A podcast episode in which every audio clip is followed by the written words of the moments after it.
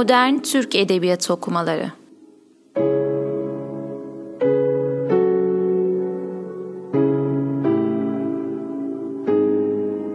Tarih, Kuram, Metin ve Antoloji.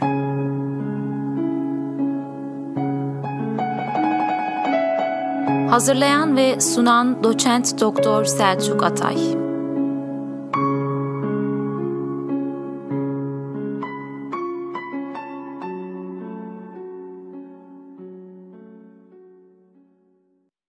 Tekrar merhaba. Geçtiğimiz hafta İsmet Özel almıştık. Bu hafta onunla bir toplantıda karşılaşan kısacık bir sohbette merkeze Allah'ın oturduğu kısacık bir sohbette yan yana olan bir başka şairi hatırlamak istiyoruz bu hafta. İsmimin baş harfleri aç tutuyor diyordu Abdurrahman Cahit Zarifoğlu. Acizim ve dolayısıyla bağışlanmamı diliyorum diyordu. Ben onun hayatını araştırırken cahit kelimesinin cehd kelimesiyle bir bağlantısı olduğunu görmüştüm. Çocukluğundan itibaren hep bir cehd içinde, bir çaba içerisinde olmuş Cahit Zarifoğlu. Bu yüzden onun biyografisine aciz ile cehd arasında demiştim. Kendi kendine arkadaş kaçağı, arada bir bakınır ne yaptığına, süresiz kapılır tablolara yan gelir ve oturdu mu bir masaya hakkını verir çay içmenin, diyor Aylak Göz şiirinde. Hakikaten bir arkadaş kaçağıdır Zarifoğlu. Ancak kibrinden değil, yalnız kalma ihtiyacından, yalnız kalma isteğinden. Ankara Hacı Bayram mahallesinde doğmuş. Yasin okunan, tütsü tüten çarşılardan geçerdi babam. Başında yağmur halkaları.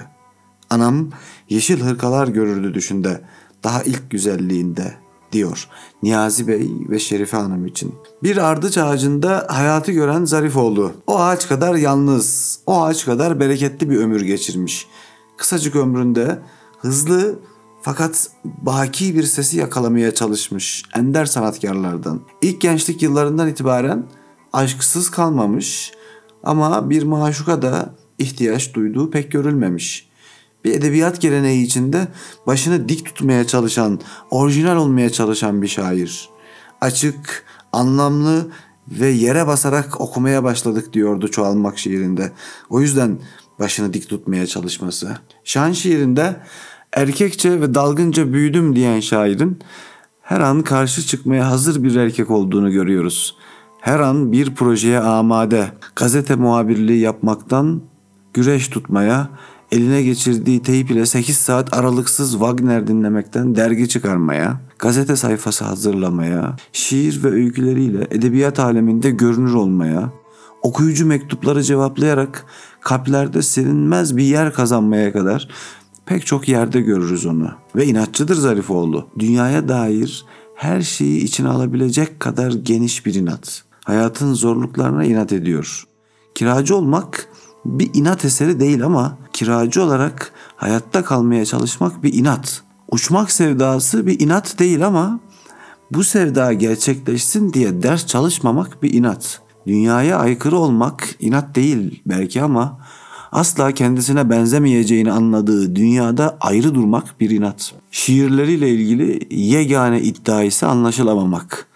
Meşhur bir ikinci yeni şairiyle mektuplaştığını, diğerini ise yedi sayısının içinde gördüğünü biliyoruz.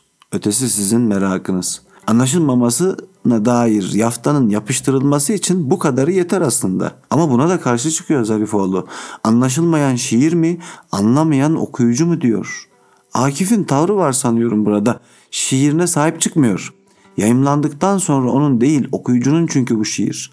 Üstelik şiirleriyle ilgili soru sorulmasına da bu sebeple karşı çıkıyor. Şiirimi bana niye soruyorsunuz? O okuyucuyla birlikte anlamlanıyor diyor. Fakat kimse dinlememiş. Röportajlarına, diğer yazılarına bakın. En az 10 kere görürsünüz buna benzer ifadeleri. Ancak ne fayda? Hep sorulmuş. Söylemeden geçmeyelim. Edebiyatın hemen her sahasında kalem oynatmış. Günlükleri güzel, çocuklar için masallar, romanı ayrı. Ancak o bir şair. Yalnızlığı bir ayrı duruyor bu noktada. Şair Zarifoğlu'nun üslubu bir yana, Nasir Zarifoğlu'nun üslubu bir yana. Nasir Zarifoğlu'nun üslubu birçok türden, şairinki yalnız. Bir yalnızlık da buradan olsun. Ah şu yalnızlık, kemik gibi. Ne yanına dönsem batar diyor ya, çağın küçük bulanığında. Öyle türden yalnızlık şairinki. Bilinmelidir ki onun dik başlılığı, inatçılığı ve yalnızlığı ötelere dair. Kaçırmamaya çalıştığı teheccüd namazlarından kayınbabası haberdar ediyor bizi. Seçkin bir kimse değilim sözü burada anlamlı. Niçin değil? Çünkü böyle düşünüyor. Çünkü insan yapması gerekenlerle, onu insan yapanlarla ancak insan olur. Seni kandırmıyorum, ben yalan söylemiyorum, haram yemiyorum demek bir artı değil ona göre. İnsan olmanın başlangıç noktası. Söyle, üzerine ne koyabildin? Güreş tutan Zarifoğlu onun kişiliğinin bir tarafı.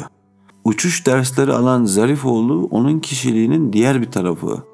Otostopla Avrupa'yı gezen, bir iki kez ölümden dönen Zarifoğlu bir kısmı.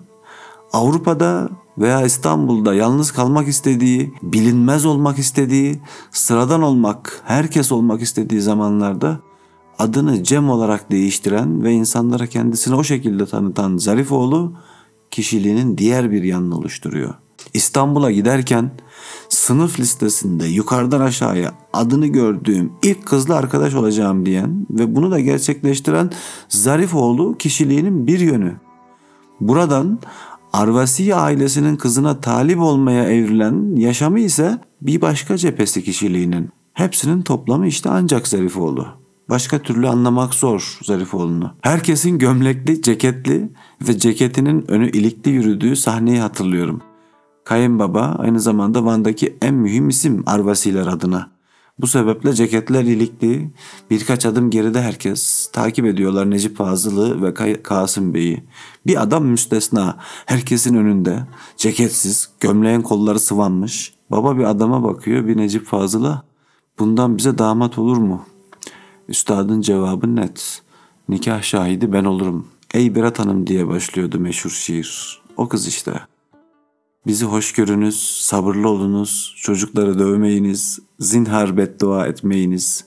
Suizan değil hüsnü ediniz ve acaba ikaz ettik, hata mı ettik diye biten şiirin sahibi Berat Hanım. Şair 36, hanım 18 yaşında olması lazım. Cebinde para yok. Hiçbir zaman olmadı. Kız istenecek, bir yüz görümlü takılacak elbette. Ankara'dan uçak bileti Van'a. Herkes elindeki avucundakini veriyor Cahide. En çok da Erdem Beyazıt veriyor sanırım. Derginin yazıhanesinden Ulus'a doğru giderken yol kenarında gördüğü dükkandan lazım olur diye neredeyse bütün parasını bir fotoğraf makinesine verdiğini herkes biliyor. O fotoğraf makinesiyle çekilen içinde Necip Fazıl'ın olduğu kareyi hatırlayın. Değer miydi, değmez miydi öyle hükmünüzü verin. Demek böyle oluyor bir şair diye içimden geçirmiştim. Böyle şair olunuyor. Ne diyelim ruhu şad olsun. Sonradan nikah şahidiyle araları açılıyor malum. Çocuklar bana giran geldiniz demişti Necip Fazıl. Gönderdikleri mektubun sağ üst köşesine ise hıyanet vesikası notunu düşmüştü önce. Sezai Karakoç ise Ankara'ya geldiğinde hoş geldinize gidilmediği için küsmüştü. Necip Fazıl'a yazılan mektupta yalnız Zarifoğlu'nun imzası yok. Ancak söylenenlere katılmadığı için değil, kızının doğduğu esnada koşuşturmaktan imzalamaya vakit bulamadığı için. Sezai Bey ise farklı. Hastanede son günlerini yaşarken görmek istiyor Sezai ağabeyini. Ancak gelmiyor Sezai Bey. İyileşir diyor, eskiden de öyleydi. Necip Fazıl'ın artist dediği adam ve gelmiyor. Helalleşemiyorlar. Zannetmiyorum aralarında bir helallik meselesi kalsın. İkisi de helalleşmiştir ama bir araya gelmiyorlar. Onun yaşadığı ortalama bir insanın 10 yaşamda yaşayacağı cinsten. Ancak biz ne yaşadık, ne gördük ki diyerek hatıra diyemiyor. Hatıra yazıyor, günlük adını veriyor kitaba. Ben aynı günlüklerinde hiç çocuk olmadım diyecek. Çocuklarıyla yaşıyor çocukluğu. Annesi ben yıkardım leğende, gönderirdim içeriye, Cahit giydirirdi diyor. İşte size hayatta en mutlu olduğu an. Misafirsiz eve gitmemeye başladığı dönemleri de ekleyelim. Dostluğu da böyle. Yoksa bir lokma ekmek, yokluğu da paylaşıyor dostlarıyla. Tek malı kitapları olan şair desek yanılmayız sanırım kendi ifadesi. İlk şiir kitabı kendi parasıyla basıldı. İşaret çocukları orada burada kayboldu. Büyük bir kısmı emanet edilen yerde soba tutuşturucusu olarak yitip gitti. Mavera, akabe derken menziller çıktı. Yaşamak dediğiniz ise menzillere giden bir araç sade. Bilmem Ajans 1400'ün adını mı anmalı? korku ve yakarışın adını mı? En iyisi mi onun sözleriyle bitirelim. Ve gözüm eşyamda değil, yoruldum maddemden. Ta ki dünya bitti, köşk kurdum, sakin oldum deyivermişti. Sonra dizimdeki bu dermansızlık bu yaşın alameti değil derken anlamıştı gelenin kim olduğunu. Ve erkenden 7 Haziran 1987'de 47 yaşındayken ayrıldı aramızdan elbette maddeten. Haftaya başka bir sanatkarla görüşmek üzere. Şimdilik hoşçakalın.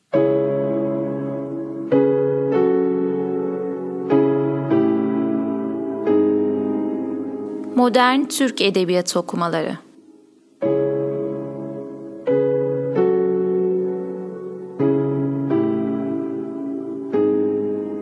Tarih, Kuram, Metin ve Antoloji.